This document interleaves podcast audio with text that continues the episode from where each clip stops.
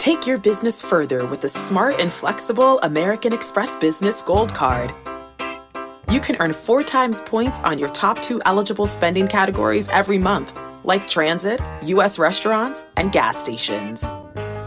That's the powerful backing of American Express.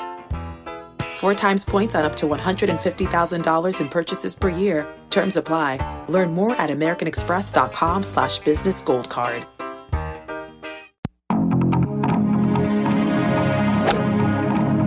Freaking first cut. Golly. Welcome to the First Cut Podcast. I'm Rick Gehman. It is U.S. Open week. We are breaking down the DFS board, and joining me to do just that, Sia Nejad. Sia, very happy welcome. Thank you very much. You know, I was telling you, you might be able to tell in my voice that I wasn't feeling too well this weekend coming in, but you know what made me feel better, Rick? Um, tell me.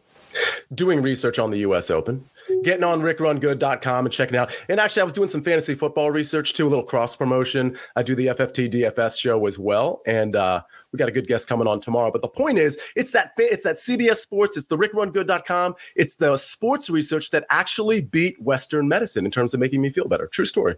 Fantasy football. I've heard of that. People enjoy that, don't they?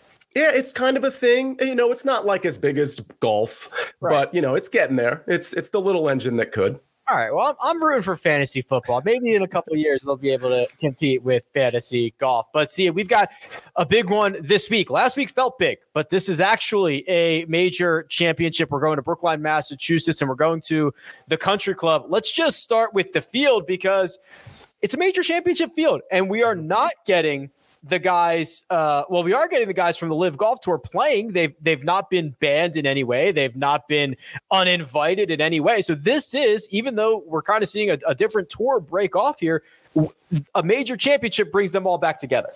Yeah, you wonder now that you contextualize it like that if this is sort of the the beginning of the end, if you will. Of uh, you know, I'm not saying of any tour. I'm just saying of everybody sort of competing in the same space because who knows? A year from now, when we're talking about the U.S. Open, maybe there's a, a group of these guys that just simply aren't allowed to play, or maybe they're still, you know, engrossed in a legal battle, which I assume is coming uh, from both directions. So yeah, it, it's really interesting. I think we need to maybe kind of take a look at this and and and maybe this is this is maybe a one of a kind thing at least as it relates to the future.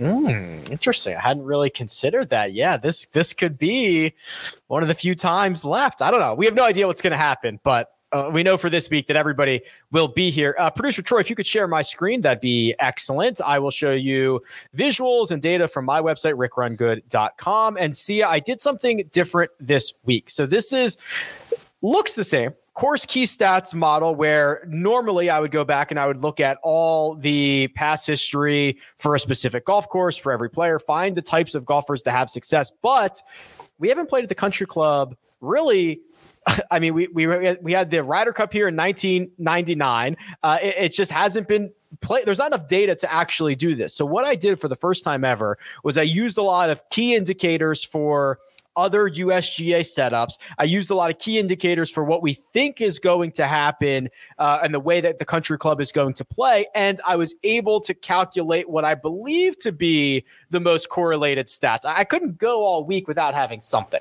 No, I hear you on that. You of all people, you you got, you got to have something. And and you know, looking at this chart or looking kind of at both sets of charts that we see here, I, I would agree with most of it. I mean, I I definitely think around the green and off the tee is going to shape how a lot of these players finish. If you're good in those areas, you're probably going to be pretty good in this tournament. So obviously, approach is going to come into play. That's huge. It always is. But I think off the tee, I mean, Rick, I, I think you probably agree that this one, when it comes to off the tee, that maybe accuracy is a little bit more important because the rough is probably going to be a little bit more penal than most places, and that's just like like yeah. standard U.S. Open stuff too, right? Yeah, we have to kind of look at this through two different lenses. There's the lens of what is the country club that's one side of it. Then also through the lens of what the USGA is going to do to it. And the latter, the USGA has been fairly consistent over the years that they are going to be narrow fairways and thick rough. I imagine we are going to get exactly that, where if you are not playing out of the short grass, um, you know, maybe it's a half a stroke penalty or a quarter stroke penalty, just because it is that difficult to extract your ball from the rough and there's kind of different levels of of rough. There's fescue in some spots. It's not like winged foot where everything is the same length. Now that's the usga side of it. The country club side of it sia is these really small greens second smallest greens in major championship history. And and the i'm going to use the word rough but like I don't mean it in terms of fairway or tee boxes or rough. I mean it like it's not smooth around these greens, and there's just you know some grass is higher than others, and sometimes sometimes it's a little bit wispy, and and sometimes it's gonna get hung up as it rolls into the bunker, and sometimes it's gonna go down into the like it's just gonna be a little bit random, and that's kind of the nature of a New England golf course that is you know over a hundred years old. Like that's what you would expect. So the paths I think are, um, you know, be an elite ball striker or have an elite short game.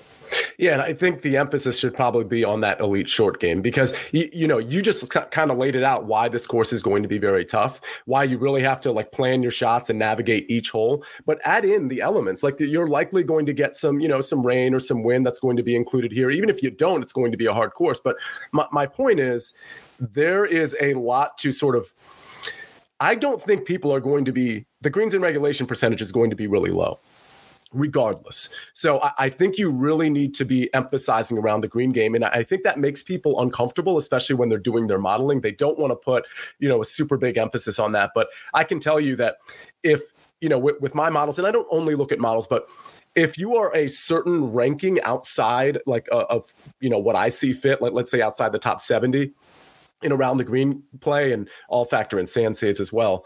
Uh, I may just exit out of my pool here. I, I really think it's that important. So um, that's definitely like the primary focus for me because I think it's going to be hard to hit the fairways. I think it's going to be hard to hit the greens in regulation.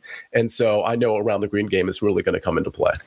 To circle back to your uh, original point here, you know, there is uh, again through the USGA lens, lens, this golf course is 7,254 yards long. That'll obviously fluctuate day in and day out, but that's that's 500 yards shorter than Torrey Pines. That's like 700 yards shorter than Erin Hills. This is not going to be one of those super bomb super bomber US Opens. I don't think I still think it's going to play like a US Open. I just think that maybe 10 or 12 more guys are capable of winning this as opposed to like the 22 that could have possibly won this at Erin Hills. I totally agree. I mean, I, there's definitely going to be an advantage to some bombers who navigate the course differently because of their length. Obviously, you're bringing a lot of danger into play when you're doing that. But uh, like the Scottie Schefflers of the world and the Jon Rahms, like they're going to be able to do things that some of those other guys that we're kind of referencing can't do. But at the end of the day, you're right. This does it, it is different in, from a length standpoint. It does bring a few more people into play that you would otherwise be like, well, they might be good for a top 40, but the, this they're not top 10 material. They're not top 15 material. Okay. Well, let's not waste any more time. Let's get into the cheat sheet. We'll go through who those top 10 materials might be. But first, we're going to take a quick break and hear a word from our partners. The all new Hyundai 2024 Santa Fe is equipped with everything you need to break free from the dull work week and embark on an adventurous weekend with your family. And that's because the all new Hyundai Santa Fe has some great features like the available H track all wheel drive, standard third row seating, available dual wireless charging pads, and much, much more. So think about those places that you want to go, the things that you'd like to do this weekend, and where the Santa Fe can take you. Learn more about the all new Hyundai Santa Fe at HyundaiUSA.com. Call 562 314 4603 for complete details. This episode is brought to you by Progressive Insurance. Whether you love true crime or comedy, celebrity interviews or news, you call the shots on what's in your podcast queue. And guess what?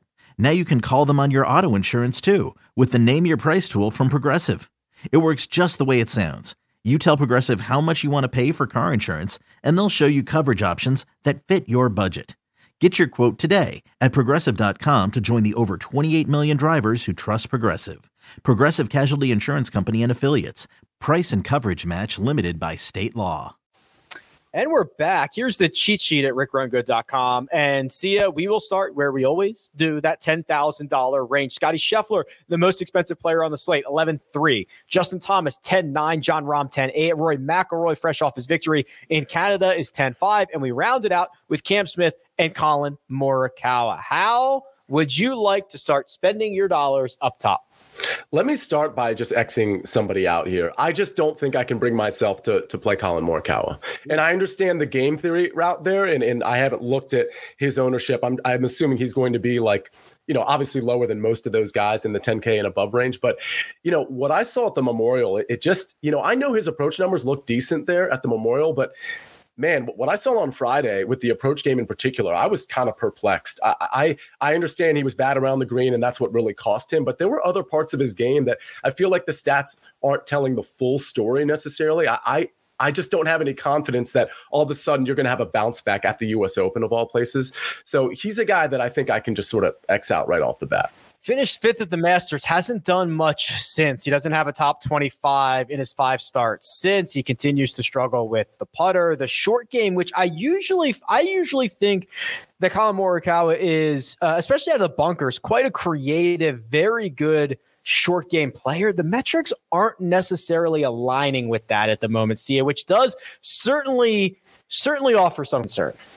Yeah. So, you know, take if you're taking Collin out of the mix, it doesn't really help, right? Because you still got four guys to choose from. And, and I will say this pricing is obviously because it's a major, pricing is really fair. I think people will definitely come up here. I think Rory's going to be pretty popular. Um, I think Scotty's probably going to be pretty popular. Maybe, maybe JT. I think Rahm will fall under those three just a little bit, uh, which is part of the reason I actually like Jon Rahm quite a bit. But the, uh, look, before I get there, let me just point out that a lot of people will start with ba- more balanced builds because they don't want to go to the 6K range. They want to kind of like deal with that 8K range, which is super rich in the 9K range. We'll get there, but you know, these guys up top might be a little bit more under owned than people think. Jon Rahm is so interesting to me because okay, so we were really concerned about the around the green game over the last like three or four months. Well, that's clearly like bounced back to a pretty large degree. Looking at it now on YouTube, I mean, he's gained what is that? You know, three out of five, and, and two of those are in a pretty significant way. So I'm not as concerned there. You know, it is a little concerning that you know he's lost some strokes off the tee on approach, but he's Jon Rahm, and if he's going to be like five percent lower than let's say your Justin Thomases of the world or even your Rory McIlroys, I think it's time. I think it's time to quote be a touch early on Jon Rahm. So he's probably my favorite in this range. Yeah, I think the the two guys that I think fly under the radar are Rahm and, and Cam Smith here. So Jon Rahm, uh, you you nailed it, Sia. When he switched to the Callaway sticks, he struggled with the short game stuff out of the gate.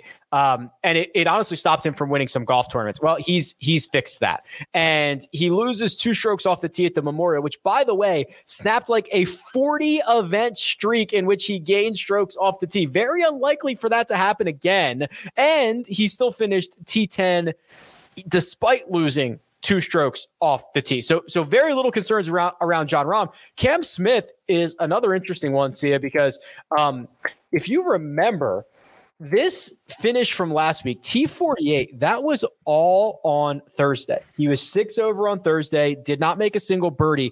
Over the final three rounds of that event, he had the eighth best score if you just play the final three days. And when you start to look at the other metrics and you know the short game and you know how well rounded he is, I do worry that he can spray it off the tee. But like, I think those two, as we get later in the week and start to see what the ownership is going to look like, I think they might be some interesting pivots. Yeah, Cam Smith is interesting. I, I mean, I do think as much as he sprays it, you will have some holes I think, where guys like Cam Smith or guys like everyone really will be clubbing down and just play it, play certain holes more positionally. With that said, I'm still like pretty worried about him spraying it. I, I just, I think there's other guys to go to here, but I, I, will say this: I just got done giving like a dissertation on how much I like around the green game, so it's kind of silly for me to all of a sudden be like, oh, I don't like Cam Smith. But I'll say this: there's a lot of guys that we'll go through that I really like their short game including Cam Smith, but but are better in terms of hitting fairways, a little bit more consistent off the tee. So I think Cam Smith is probably out for me unless his ownership is so low, ownership percentage is so low that I, I just feel compelled to play him. So we assume Rory McIlroy, ten thousand five hundred dollars, with the pricing coming out before his win at the RBC Canadian, going to be very, very popular. Justin Thomas as well. See it ten thousand nine, and then Scottie Scheffler gets slotted somewhere. Yeah. So I think I think it's going to play out like this, uh, and this is partly because of the, the, pricing that we see. I mean, obviously, Rory McIlroy and Justin Thomas are a slight deal off of Scottie Scheffler, but I think Rory is going to be the most popular in this range. I think JT is going to be second, and I think Scotty and Rahm, well, I think Scotty's going to be third and Rahm's going to be fourth. And then you're going to have Cam Smith and Collin under that. So I think Scotty is probably my next favorite guy. Um, he's 11,300. People generally aren't going to want to play that, especially recency bias. You know, you got Rory, how he did, and Scotty, how he did last week. And, you know, Scotty hasn't been as on fire as he was, you know, three months ago. And there's obviously some prisoner of the moment stuff going on there. So I think Scotty at 11,300. I guess my favorite two here are Scotty and Jon Rahm. Mm. Yeah, I think I think the order that you laid out in terms of projected ownership makes uh, makes a ton of sense, and I and I imagine that's kind of what we're vibing towards, at least here early in the week. Sometimes with major championships and the pricing coming out so early, ownership becomes uh, starts to become very aware of itself as we get closer and closer. But I like the way that you have framed it early in the week. The nine thousand dollar range. Viktor Hovland, Xander Schauffele, Jordan Spieth, Dustin Johnson, Will Zalatoris, and then we rounded out with Patrick Cantlay, Hideki Matsuyama, and Shane Lowry. This is uh, this along with the 8K range is filled with great golfers, Sia. So we're gonna have to make some hard decisions here. Yeah, this is a this is a good range with some interesting pivots. So I think Xander's going to be the most popular in this range, and he kind of has earned that. I know this is a different course, but his US Open history is actually kind of amazing. In spite of the fact that there's no win in there, it's like pretty amazing. Yeah, so uh, here's here's his U.S. Open stuff: T5, T6, T3, fifth, T7. That's five straight top seven finish. And and here's the thing: I'm sure some of those he was like a you know a sleeping giant and maybe kind of came back and improved from 15th to like sixth or something. But the the reality is with those finishing positions, he was I'm sure I'm guessing in three out of those five he was in position to win, and it probably came down to just a, a three hole stretch where it just didn't work out for him or, or something. I can't remember every single one, but the point is is when I see that type of finishing position, like you may as well put a couple ones in there because like the margins between finishing third and first are, are just so small that that I'm just going to give him credit for just being really elite on on these US Open setups if you will. So he's going to be the most popular. I don't mind him. I probably prefer him in a in a cash game setup. As far as guys I want to play in tournaments, I think Jordan Spieth is really interesting at 9,500. I don't think he's going to be super high owned. I don't think he's going to be super low owned. I think the whole concept of, you know, we still kind of think Jordan's not super accurate off the tee, and he's not super accurate off the tee, but he's more accurate than he was. I do think he's such a good navigator of a golf course like this. And, I, and I'd probably say I think he's maybe. I like him a little bit better than Cam Smith. His his short game is elite. Um, I think as far as a pivot is concerned, probably Dustin Johnson is my guy here. I mean, if you want to look at last week, he didn't, he was in the top 10, but it wasn't anything great. But I'm not really worried about how anybody did last week. I don't think, you know, winning a golf tournament was on the forefront of DJ's mind. I think he is, I don't think he's underpriced, but I think he's a guy that could be there on Sunday afternoon and nobody would be surprised. The, the Spieth stuff's really interesting because for the most, uh, for the most of the year, he's really struggled with the putter, and now he's gained in three of his last four, including five strokes that he gained at Muirfield Village the last time we saw him. He has been much more accurate off the tee. If you start looking through kind of some of the historic ownership numbers here and see uh, just to kind of point out because I, I, was just on Xander Schauffele's page and Xander just never gets below like 16%. Just never, right. just never ever does. It's, it's 16 up to 30. And Spieth is much more all over the place. And you can actually see where people don't want to play him. So 5% owned at Torrey Pines, 6.7 at the Genesis, 4.4 at the RBC Heritage, 13.4 at Muirfield Village. Those are basically like the smallest of, of amounts of ownership that that you kind of gotten for for Spieth in the last year or so. Those are courses that are are penal for wayward drives. However, he's been great. I mean, that win at the win at RBC Heritage, he won at 4.4% ownership. So I think I don't think perception is necessarily matching reality from backers and people who might invest in Jordan Spieth. Oh, I totally agree. And in fact, you know, you you show that 13.4 ownership percentage at the Memorial. I suspect that's what his ownership is going to be I mean, not to the decimal, but like it wouldn't shock me at all if it's right, you know, right at 13.4, 13.5%. I think people are going to appreciate his around the green game, but they're going to want to play Xander or they're want to going to want to go down to Will Zalatoris, Hideki maybe, maybe Patrick Cantlay. So I think Jordan, I don't think he gets squeezed out so he's like 10%, but I think he's around 13%, which I, I think there's still good value in that number.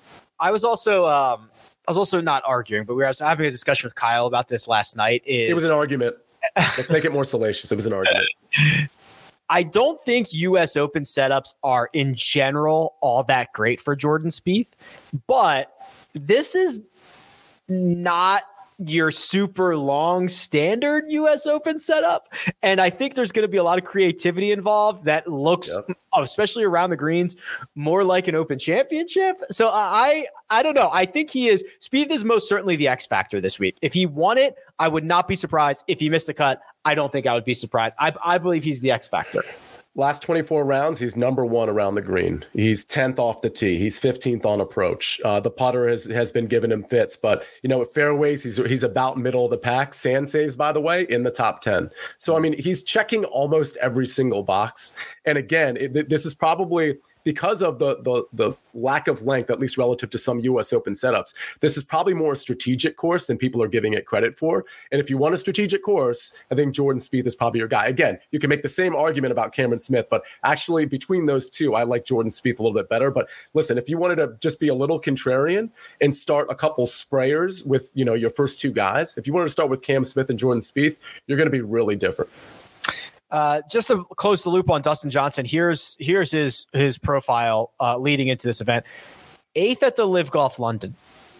Is that good or bad? You know what I mean? Like it's hard to kind of decide if that's a good result for DJ when he was clearly the best player in a 48 player field, or if I'm disappointed with that eight place finish. Oh, it's objectively bad. I mean, when you look at let's let's see, Oliver Bekker beat him, Adrian, I don't know how to pronounce the last name, um, Sam Horsfield beat him.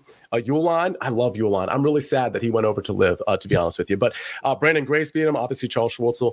Um, it's bad, but then it's Dustin Johnson. Like, like I don't know how much he cared about that tournament, to be honest with you. And he's not the he's not the type of guy that a fire is going to be lit under him because of what he's seeing in the press and, and on the internet and things of that nature. But to the extent that is a thing for DJ, how sweet would it be for him, as understated as he is, to just waltz right back to the PGA Tour, to the U.S. Open, get an outright, and then go right back to LIV without even saying anything? You know, you know how he's going to handle that, right?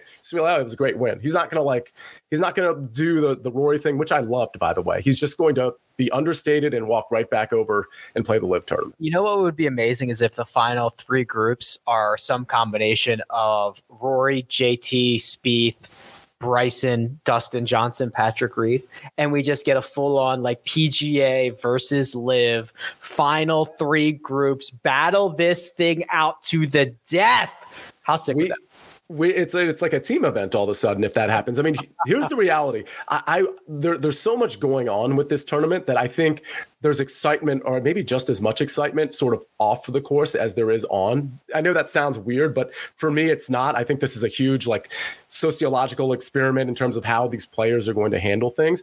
I think it would be really cool to at least have one of these LIV guys like battling down the stretch. I'm talking like Sunday afternoon. They're, somewhere in the top three and they're within a couple strokes. I think the drama that that would create uh, just across the whole like golf world, I think would be really, really super interesting. Be good for clicks, I'll tell you that. Our our post round recaps would be uh, hitting all time highs if, if if that happens. The bottom of this 9K range, Sia, is kind of fascinating because you get you know major major championship guy, Will Zalatoris, Patrick Cantlay, who's kind of the opposite of that, Hideki Matsuyama, and Shane Lowry. Lowry's been phenomenal. I'm on the record as like I love his creativity. His short game is is the best. Like all, all good with Shane Lowry, but like, how do you see the bottom of this range? Yeah, I'm always to like Shane Lowry. It does give me a little bit of pause that he hasn't been good at U.S. Opens. I, I just I just thought that was kind of a weird thing for him. Again, this is a slightly different setup, but something I think that is at least noteworthy. But at nine thousand, he's a he's a great value. Period. Um, Shane Lowry's been striking it really well. His his around the green game is, is pretty great. His it's not great, it's good. Sand saves are great. Um, here's the thing about Hideki. I kind of want to play Hideki because I don't think he's going to be super high owned, but I noticed the betting market isn't like super respectful of him right now. He is in some markets, he's like right around, like in some he's like 35 to 1, and some he's around 40 to 1. And I know at a prominent one, he is 40 to 1, and that's matched with Louis Oosthuizen and Sungjae Im. Now, I like both of those guys too, but I just think that's a little weird that he's not really getting respect in the betting market. He also never really gets, he's never really that highly owned for DFS purposes. I mean, somewhere between 10 and 15%. Sometimes he'll drop down to, to single digits. Uh, I forgot the last time we saw him was the DQ because of the white. Well, I wanted to. I've ever seen. I wanted to ask you about that. Like, not to get like Sue revenge narrative on you, like too revenge narrative on you, but like that is like a sort of like knowing Hideki, knowing the type of person he is. That is like a stain on his on his like a bigger stain on his record than it would be for the average person, in my opinion. Is there? Do you think there's something to him coming back and just being like really pissed and and wanting to excel even more than he normally would? I don't know. I hope so. I've never seen anything like that. I have no idea what happened there. Um, I don't know, man. I don't think he needs it. He's like, this is, uh, uh and I've said this plenty of times, uh, but I think a lot of people lump in the fact that they say like, oh, Hideki's a bad short game guy, which is not true. He he has historically been a poor putter. He has always been great around the greens, and he's actually been a much better putter in 2022. So I, I will continue to kind of go to bat here for Hideki and be like, he's he's not being given the proper you know, kudos uh, that he should be based on these advanced metrics that we're seeing. And let me just say something before I forget to say. So you mentioned how, uh, like with Roy, for example, a lot of like this pricing came out before mm-hmm. before um, the tournament, the, the, last tournament ended. It's it's pretty wild to consider that a guy like Sungjae and Louis at seventy six hundred are the same betting odds uh, in a, on a lot of sites as a guy like Hideki Matsuyama. I don't know if people want to factor that in. I mean, generally I do. I don't know if they want to factor it in as it pertains to Hideki, but there's a lot of what I think people will perceive as misprices, especially when we get to this 8K and 7K range, which will create chalk, which will create natural pivots. So I just kind of wanted to point that out. Let me ask you before we leave this 9K range, are you playing Patrick Cantlay? Because he's going to be low owned. So I'm the cartoon character that just routinely steps on the rake, right? smacks me in the face, and I and I never learn. Uh, so the answer to that is like right now, before like it's you know it's Monday afternoon. I don't have a projected ownership number right now. I'm like, no, I'm not going to play Patrick Cantlay. But I know when that turns to six percent or something like that, I, I will be in. I I just genuinely refuse to believe.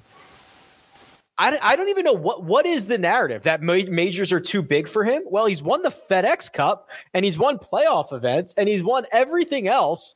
Like I, I refuse to believe that a major has him shaking in his boots.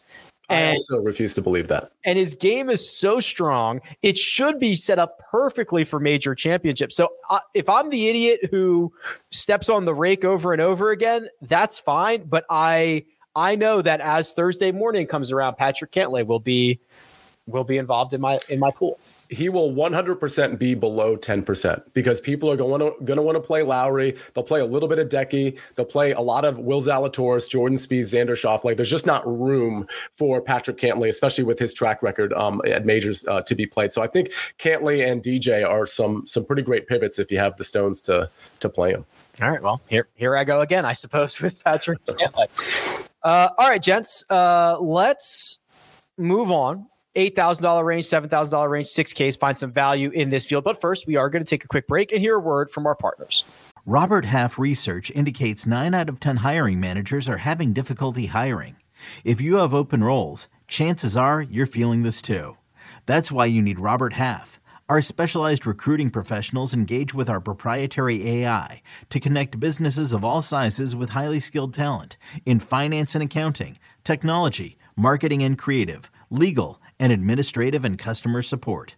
At Robert Half, we know talent. Visit RobertHalf.com today. Okay, picture this. It's Friday afternoon when a thought hits you. I can spend another weekend doing the same old whatever, or I can hop into my all new Hyundai Santa Fe and hit the road. With available H-Track all-wheel drive and three-row seating, my whole family can head deep into the wild. Conquer the weekend in the all-new Hyundai Santa Fe. Visit HyundaiUSA.com or call 562 for more details. Hyundai, there's joy in every journey. And we're back. $8,000 range. See us still relatively small. The top of it, Joaquin Niemann, Cam Young, Brooks Koepka, Billy Horschel. The bottom half, Matt Fitzpatrick, Daniel Berger, Sam Burns, Tony Finau, and then we round it out with Max Homa and Tyrrell Hatton. Oof, there's a lot here. Um, how would we like to start the 8K range? Uh, Tony Finau is another guy that if the tournament, if the pricing came out after the tournament was finished, he'd probably be what seven, eight hundred higher. He's going to be super chalky. Let me just let me just point that out real As quick. Go ahead. Look at like in the same way that Rom plugged the leak, um, in the same way that Hideki has plugged a leak. Tony Finau has plugged a leak. He mm-hmm. is no longer hemorrhaging strokes in the short game categories. He's actually gaining a ton, and he's still with the elite ball strike. I mean, this is I'm not a Tony Finau guy, and this is a stat profile. I've bet him this week. It's it's hard to ignore that. And you know, what's funny is I immediately look at putting and I'm like, ah, yeah, but he gained 6.37 putting. But then I'm like, oh, well, look what he did off the tee and on approach. Like he was just a beast across all metrics. It's pretty crazy. He gained 18 strokes at the RBC Canadian, which is good enough to win like most events on the PGA Tour. It's just yeah. that Rory gained 20. So sorry. Yeah. Sorry. Like 99% of tournaments, I'm yeah. guessing, or something close to that. Um, okay. So in this 8K range, so I like Cameron Young. Uh, I, would I'd be curious to see where his ownership ends up. I, I think it's going to be sort of in that middling, like 13, 14% range. I'm probably okay with that. Cam, Cameron Young is just a guy that's like a lot of these young guys defying all odds. And when you look at the metrics, they're also really great off the tee, on approach, around the green. He's been really good, like a veteran. Uh, I like Billy Horschel as a contrarian play. There's so many good options in this 8K range that I'm quite certain Billy Horschel gets squeezed out here. And honestly, he's I, I kind of think of him as a big game hunter. He's in good form. The approach play isn't great. It never really has been even even in tournaments where he's been successful like approach has been a, a, big thing and he's he's found a way to navigate around that or just pop on approach. The around the green game is great with him though. So i think he's a good sort of game theory play.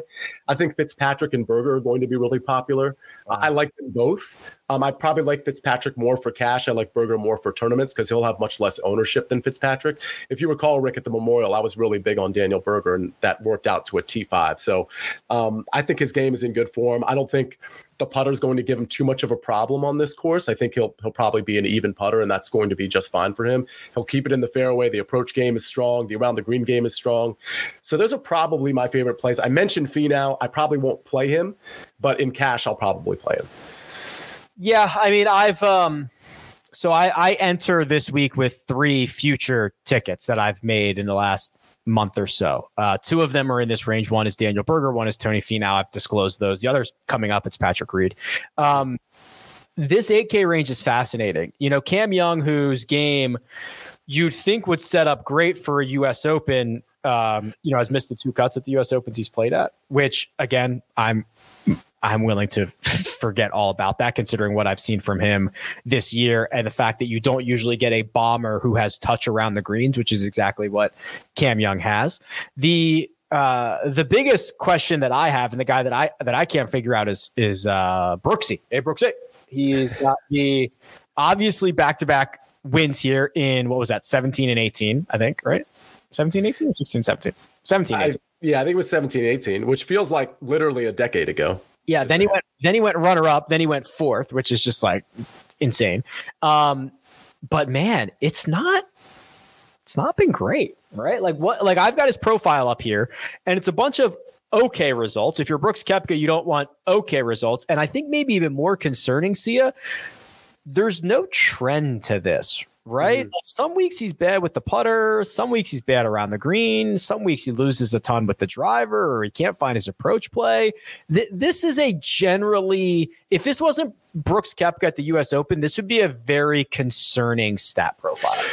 You know, looking at this again on YouTube, we almost have to go like we don't almost. We have to go back to June 2021 to see any semblance of like really good ball striking on a consistent level. That was a long time ago I mean, that was a year ago. And I just, again, I know he was dealing with the injury after that, and he's probably still dealing with the knee to some degree.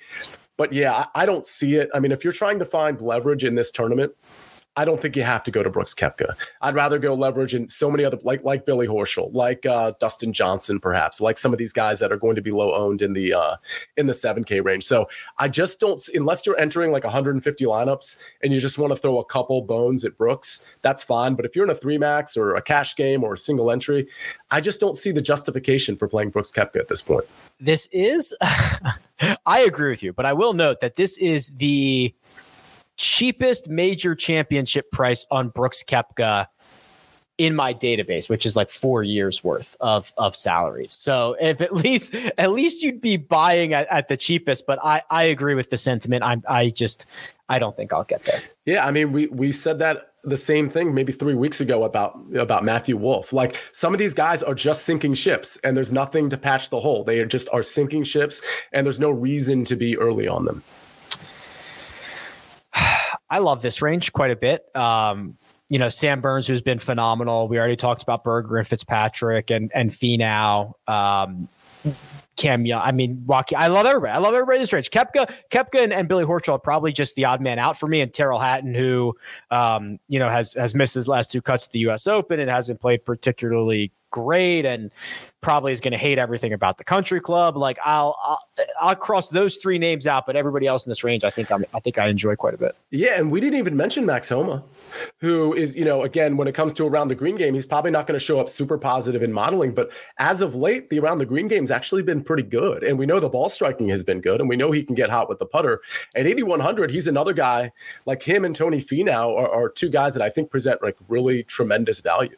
Yeah, and uh, friend of the pod, Max Homa, we had him on, and I love when this happens. He was, uh, I think we must have had him on here ish, where he was kind of just giving a bunch. Of, that was right, probably right for the Masters, and he's just giving a bunch of strokes away around the green. And he was mm-hmm. saying, like, yeah, we're working really hard on that. We know it's a weak part of our game. And he's kind of fixed it, which is always kind of cool to see when like the narrative and the, mm-hmm. and the stats line up. I, I think that's fun.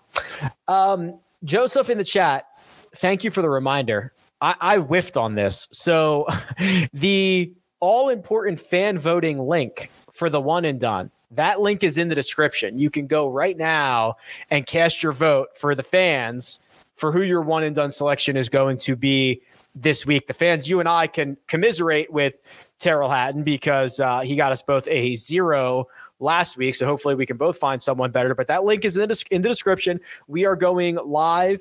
Uh, it'll be Tuesday morning at sh- like 1 p.m. Eastern time. That's when the voting will close. So make sure you get those votes in now.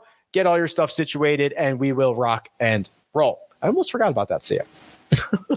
um, I've been trying to forget about it for the last like two and a half months. Unsuccessfully, we've been trying to forget it. All right. 7K range. It's like 40 golfers here. And actually, I'll have to check because I was waiting earlier for DraftKings to add the last like 10 or so guys into this field. Um, so there might end up being more than 40. But as of right now, 40 guys in this 7K range, and they are of all different statures. It, it starts with Bryson DeChambeau and Corey Conners, It goes all the way down to, let's see, Brian Harman Kevin Na, Luke List. So a lot to go through here. Uh, let's start with a couple of names. Yeah, so I'll give you a few names that are chalky, a few names that I think are good, like game theory pivots, and and one that's sort of in the middle. I think Corey Conners is the one that's going to be sort of in the middle. I think people are going to be impressed with what he did. By the way, it was kind of tilting. He, I think he made the cut on the number. I completely faded him last week, and he just went completely nuclear on on Sunday. Um, same goes for Cam Smith. He was a full fade for me as well. And, and I guess he didn't do much Saturday and Sunday now that I think about it. But I think Conners Sunday uh, is going to remind people that Conners is a pretty good player and that he's probably going to keep it in the fairway more than most. And he's probably going to hit more greens in regulation than most. So I think he's interesting at 7,900. Um, can we, can go ahead. Hat tip Corey Conners, who so what what was his win? 2019, I think, where he Monday qualified and then and then won. I think that was 2019 Val Valero. And he was like the captain of team no putt, right? Where he was mm. losing over a half a stroke per round in 2019. over a half a stroke per round in 2020. 2021, he was like a dead even tour average putter. And this season, he's gaining nearly a quarter of a stroke. That is, and he's not really losing anywhere else. Th- this is a beautiful combination. I wish he won more because he doesn't get the respect of, right. of just that one victory. But this is a stat profile of a guy who is about to pile up wins. I don't know if it's at a US Open, but like that's the stat profile of a guy who's going to pile them up. Right. And I think probably for the next two to three months, his his uh price tag is going to be a little lower than it should be. So I think, and, and here I think it, you know, I, I, think his price tag is fine here. I don't think he should be more than seventy nine hundred, considering who's in the eight K range. But you can make the argument he he should be. So I think Conners is a is a pretty great play. Um, a couple really popular guys.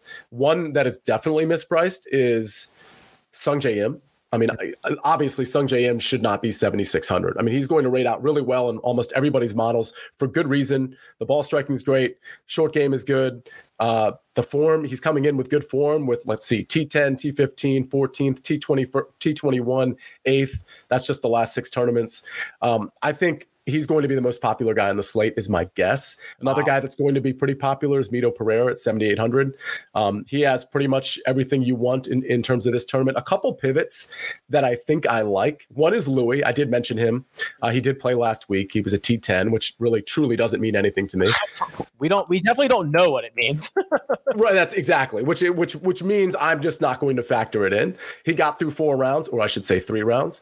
Yeah. So that tells me something. Okay, you're you know you're healthy enough to get through 54 holes. Uh, I think he's going to be a really good pivot, though, because I don't think a lot of people will be on him for two reasons. One is there's a lot of other guys to jump onto. Two, people haven't really seen him. And I'll add a third one there is a, a, a LIV tour bias here. People aren't generally going to want to play most of these guys. So I think Louis is interesting. And I like Webb Simpson. We've talked about him a good amount lately. I don't yeah. think there's going to be any ownership on him. And I think he's been hitting the ball quite well lately. I think he's being overlooked. I don't think he can win the tournament, but at 7,400, can he top 15? I think so. There, there are going to be some really low owned top sevens coming out or top eights coming out of the the 7k range. Just mm-hmm. some of these guys like a webb simpson who's starting to look a little bit more like himself. I'm not saying he's like completely back to and he might never be like webb's i don't know how old webb is but he might never be that guy we saw in 2019 um, and 2018 but but he's starting to look a lot better. I, I will say so I'm going to skip down a little bit further to to Kevin Na here, Sia, mm. because you mentioned the the LIV golf bias, and I hate to say that I think this sets up pretty well for Kevin Na, who look at his last five measured events in the approach category plus nine, plus four, plus six, plus three, plus seven. He still has the great short game. He he has to lose like just one stroke off the tee instead of four. If he loses four, it doesn't matter. But if he loses one, I think there's a pretty decent path for a guy who has uh, seemingly plenty of upside. Yeah, I, I don't I don't disagree with that at all. And he's not going to have any ownership, in my opinion, for a lot of the reasons I just set out a couple minutes ago. So I, I think Kevin Na is great. I think there's a lot of guys down there that are good. Um, Davis Riley, a more popular option. Uh, what do you think of Justin Rose? I mean, it's a little, you know, chasing. Yeah, Sunday, I, I don't. I always feel like that final round or like final weekend charge from some golfer it just it just lives in everybody's head. And he gains a ton of strokes with the putter as you have to do to kind of shoot um, a 60 on Sunday with three bogeys on the card and three eagles on the card. And I don't know man. I I will give him credit that he's been better like since the PGA championship than he was before. I just think he's being held up with sticks and like pebbles. You know what I mean? Like I just I could see this all coming crashing down fairly fairly shortly. Yeah, no, I get it. And if he's getting any ownership as a result of what people saw, then it's it's an easy pivot. But uh I don't know. I, I think it's interesting. I, I, I guess my question would be, well, what if he didn't shoot a 60? What if he shot like a 67? Yeah. So he had like a pretty good tournament, but it wasn't excellent. At 7100, would you consider him? Yeah, that's actually a really good point. I mean, like let's just say he gained four strokes putting, so now he's so now his last, you know, five events were plus four, plus four, plus two, plus two, minus one and a half. That would feel less fluky. So maybe that's a good point. Maybe I've actually the pendulum. I've allowed the pendulum to swing too far, uh, in my perception, because if he just gained four strokes putting, I would be like, oh, that's pretty good. So yeah, I think yeah. you're. I think you're right. I think I've overreacted to Justin Rose. Fair enough. Uh, Tommy Fleetwood. I think he's back. I think he's mm-hmm. playing back like Tommy again, where he's got the the savvy little short game and he's and he's kind of gaining uh, strokes across the board. You nailed Sungjae Im, who I'm I'm quite excited about as well. So is so is everybody else. You know, Davis Riley. So I, I do wonder, and I cannot wait for the ownership on Davis Riley because if you mm-hmm. start looking the last, oh boy, I bet you the last 24 rounds, yeah, last 24 rounds, it's Rory, Sam Burns, Justin Thomas, Davis Riley. That that's how good he's been over the last 24. But you always start to question these younger guys who lack major championship experience. Um, I, I think I trust Davis Riley more than most, but I'm interested to see what the ownership or what the uh, industry does with him. Yeah, I think he's going to. I think he's going to be right where you think he is. In other words, I think he's going to end up being like 13, 12, 14%, something something in between 12 and 14%. So not super popular, but popular enough where, you know, it'll raise an eyebrow. I got to say though, I don't even know what to do with these young guys anymore. Because Rick, you could have said the same thing about Davis Riley 3 tournaments ago. In other words, like, yeah, you know, like at a certain point these young guys are just not going to they're not going to stay this consistent. I mean, it's same thing with Mito, same thing with Cameron Young. Like when does the bottom fall out? And the answer might be it doesn't. I, I, I genuinely don't know. I know it's 7,300. I'll, I'll tell you this about Davis Riley. In the betting market, he's 80 to 1. So is Tyrrell Hatton. So is Keegan Bradley. So is Seamus Power. So are Taylor Gooch. Three of those guys are 7,500 and Tyrrell Hatton's 8,000. So he's getting respect in the betting market. Not a, a, tremendous amount of respect, but enough so that he probably is underpriced. Um, he's definitely worth considering if the ownership isn't too high. This is Taylor Gooch's uh, stat profile that I'm showing right now, which is another guy that I have no idea what to do with. Uh, finished ninth in London, which I think he was. That must have that must have taken a Saturday charge because he was not in the mix for the vast majority of that event. T27 at the Charles Schwab. I also wonder, like. So when he played the Charles Schwab, Sia, he knew he was going to LIV golf right? And it just hadn't come out yet. I, right. I, I want to go back and start looking at some of the results, the final results for those guys on the PGA Tour, because I feel like a lot of them didn't play well, probably because they knew this announcement was coming. And now I wonder if it's like, okay, I don't know. I can see it both ways. Hey, I'm coming back into enemy territory, or I got away with it. I made my money. I'm allowed to play the US Open. I'm going to freewheel it now. There's no more surprises. Like I don't I don't know. It's so strange. Well, I think at least as it pertains to the US Open, there's strength in numbers. If it was just Taylor Gooch coming back or just DJ or just Patrick Reed, name the player, Phil Mickelson, then I think it would be a little like nerve-wracking. I think it would be a little stressful. But there's a bunch of guys. It's not just like two or three guys. I mean, I I didn't do the math, but especially if you go in that 6 and 7k range, I'm assuming maybe somebody knows the answer to this. It's probably like 15 to 16, maybe as close to 20 guys that are coming back. So I don't think it's going to bother most of these players. And to your point about Kevin Na, again, strokes gain narrative a little bit here, but I think he's he's a guy that would really be motivated by the disdain that he is likely to receive today forward. Um, yeah, I mean, just in the 7K range alone, Bryson DeChambeau, Louis Oosthuizen, Taylor Gooch, um, Sergio Garcia, Patrick Reed, who is someone who also might thrive in the villainous role, who also see uh, I um I've been showing this throughout the week, but I'll, I'll just pull up his his profile here. Like Patrick Reed on small greens has been awesome in his career because his short game is so good, right? Like when every it's it's it's the bizarro Bryson when Bryson won at Winged Foot, it's because everyone was playing out of the rough and Bryson's the best out of the rough and he was closer to the hole. If everyone is playing from greenside, the best short game guys are going to win. Patrick Reed is still one of those best short game guys.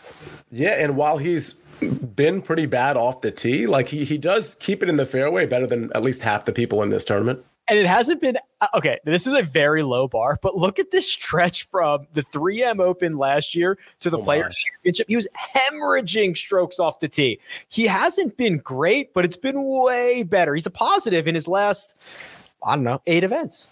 Yeah, that's night and day. And that's why, again, if you're doing a model and it's not distinguishing like, you know, you know, let's put it this way: if you're doing a model and you want to do like 50 or 60 or whatever, however many rounds, you might want to click on like 24 too, just to get a, like a different perspective because that's that's night and day.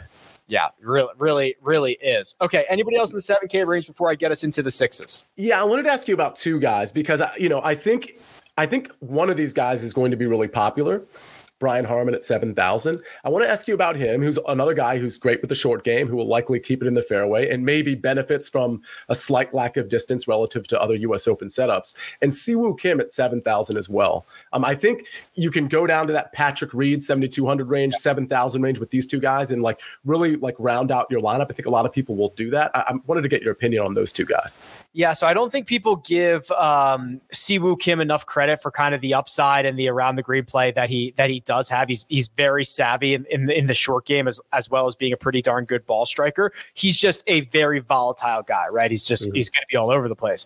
Um, so if you want that, that's great. Harman is much more of a consistent high floor guy where you can see he gains strokes across the board, which is fairly rare in the seven thousand dollar range. You know, he has um, and you know somebody can correct me if I'm wrong here, but I, I believe that runner-up finish at the U.S. Open was Erin Hills, which is like played like eight thousand yards, right? And that's not a spot that that Harman should really contend at, and he did. I, I do think this is in a larger scope of USGA setups, probably going to be one of the better U.S. Open setups.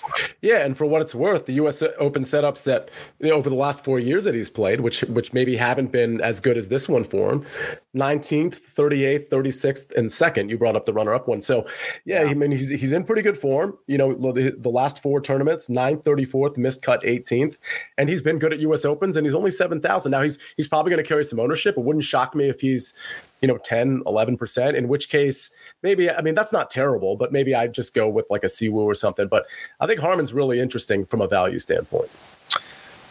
The $6000 range. There are a handful of you know, kind of PGA Tour pros that we see on a weekly basis, and then all of the qualifiers see. So remember, you know, this is open qualifying, and uh, I believe 66 golfers in this field qualified in over like almost half the field came through open qualifying. So you're seeing a lot of names that you don't recognize. You're going to see a lot of names that we don't have any statistics on. So let's start parsing through maybe some of the names that we know, and then we can kind of work our way out from there. Yeah, this is a really tough range. And here's the thing I think the perception is that six for six is going to be really difficult here, but and it might be. But if you X out like a lot of these guys that you kind of know have no chance, that like maybe 5% are going to emerge. I'm not talking about the whole 6K range, but you know, when you get to like 6,600 and below, like I don't know what the percentage of those guys that are going to make the cut, but it's certainly low. So something to consider. I don't know that I'd go below 7,000 unless I'm really just trying to like be different. A couple names that jump out to me a little bit. Kisner, maybe. Um, let's see, Scott Stallings, Victor Perez. My God, Danny Lee is down there. Other than that, maybe Joel Dahmen. Other than that, I'm just not really interested in any of these guys. Um, it's very difficult. Let me. So I'm not a Francesco Molinari guy, but um, you know, you look at his recent finishes. He's got a 26th at the Memorial, which actually he faded. He was playing better than that. 17th at the Byron Nelson. He made the cut at the PGA. And then his last three U.S. Opens, he has three top 25s. When things get hard, um, I think it's better for Molinari. And also, again, kind of like Brian Harman, this is, I'm not saying it's a great setup for him, but this is a better U.S. Open setup than most. Uh, a couple of these kind of harder guys to figure out. This uh, Adri Arnaus, he's from Spain. He plays on uh, the European Tour. I can probably pull up his results actually. Let me just make sure here. Yeah. Okay. So again, a lot of DP World Tour stuff. Made the cut the PGA Championship. He finished T16 at the Porsche European Open. You can see he's got uh, a couple of. He had a stretch with, with four straight top tens. Again, I don't know how much you want to to weigh this. See ya, right? Like, oh, he finished T8 the Magical Kenya Open. Like, uh, okay, like that's that's cool. That that earned him some bucks. But is this better than some of the other guys in the 6K range? I'd imagine it is. A lot of these guys don't have status anywhere. Yeah, it's definitely better than most. I mean, this is I think this is a pretty good find, especially when you look at those Euro tournament finishes and then you look at what he did at the PGA Championship. It wasn't fluky that in fact, looking at those numbers, if he was just like a decent putter, I mean, that's a top 20 finish right there. So I, I don't know that, that that's a good one.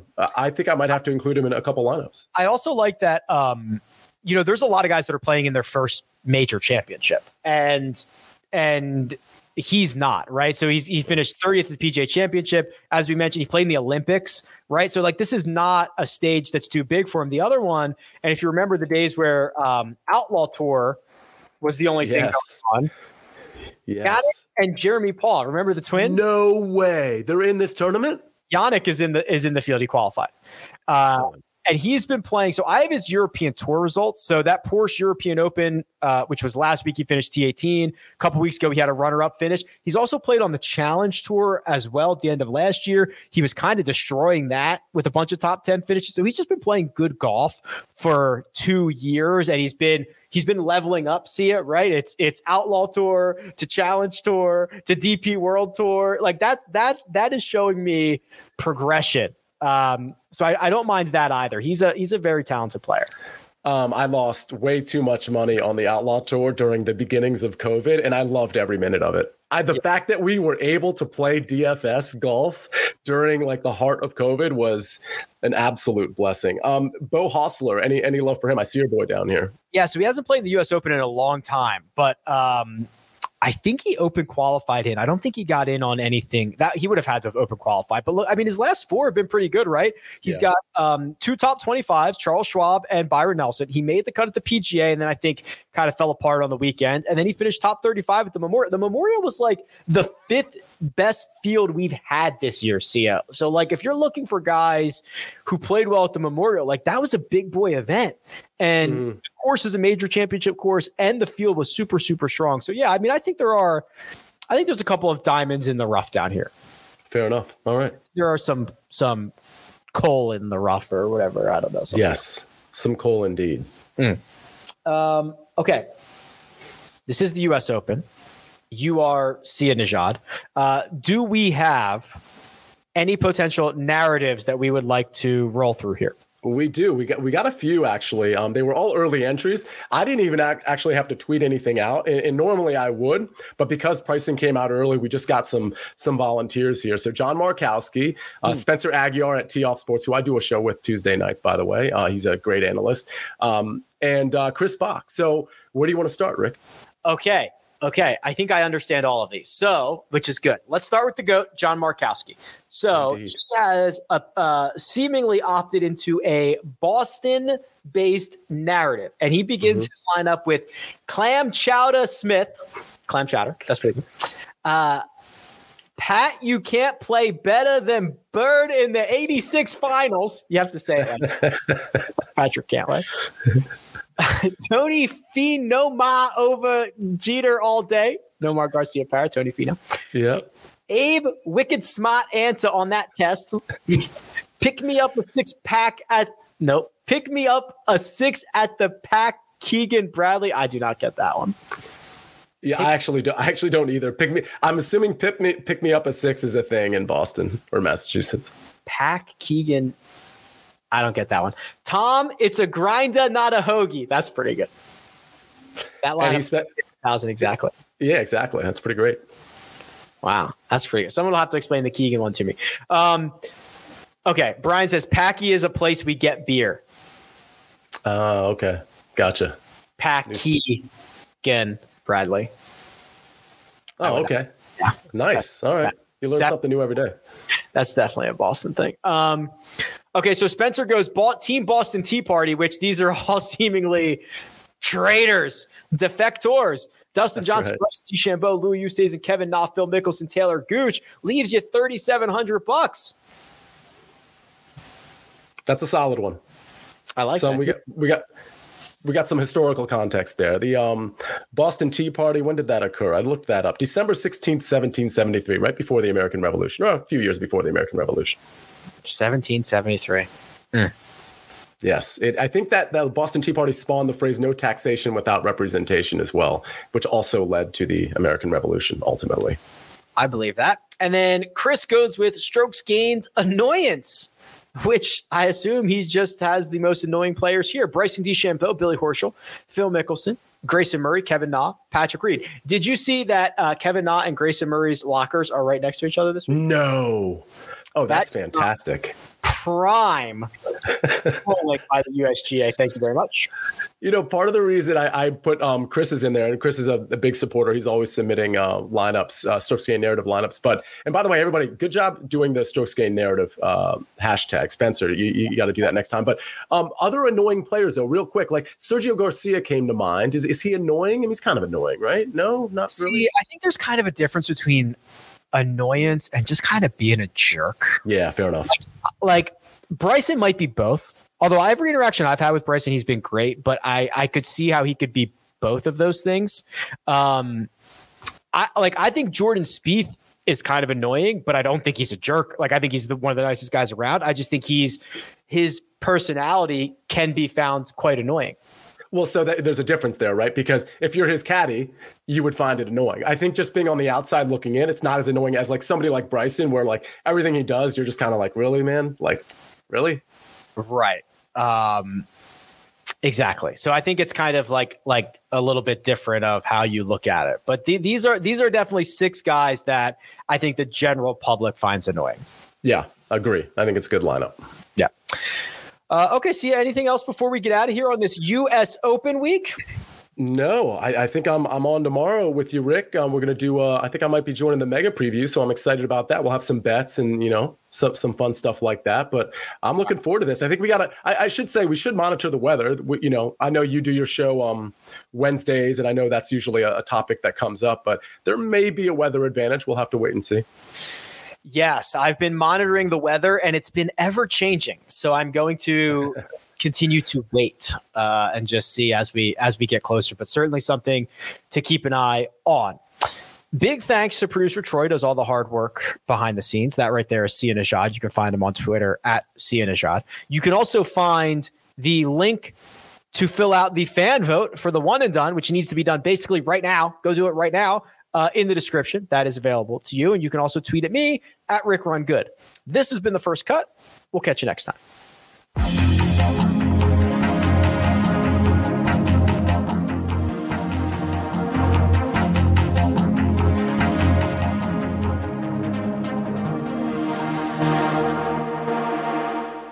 It only takes two minutes of sheer horror. A new Paramount Plus original docuseries. We were dealing with a serial killer preying on elderly women. A cold-blooded killer hidden in plain sight. He was suffocating people with the pillows. Leaving corpses all over Texas. How did it happen? I was responsible for her. The guilt is immeasurable. They covered it up. Pillowcase Murders, now streaming exclusively on Paramount Plus.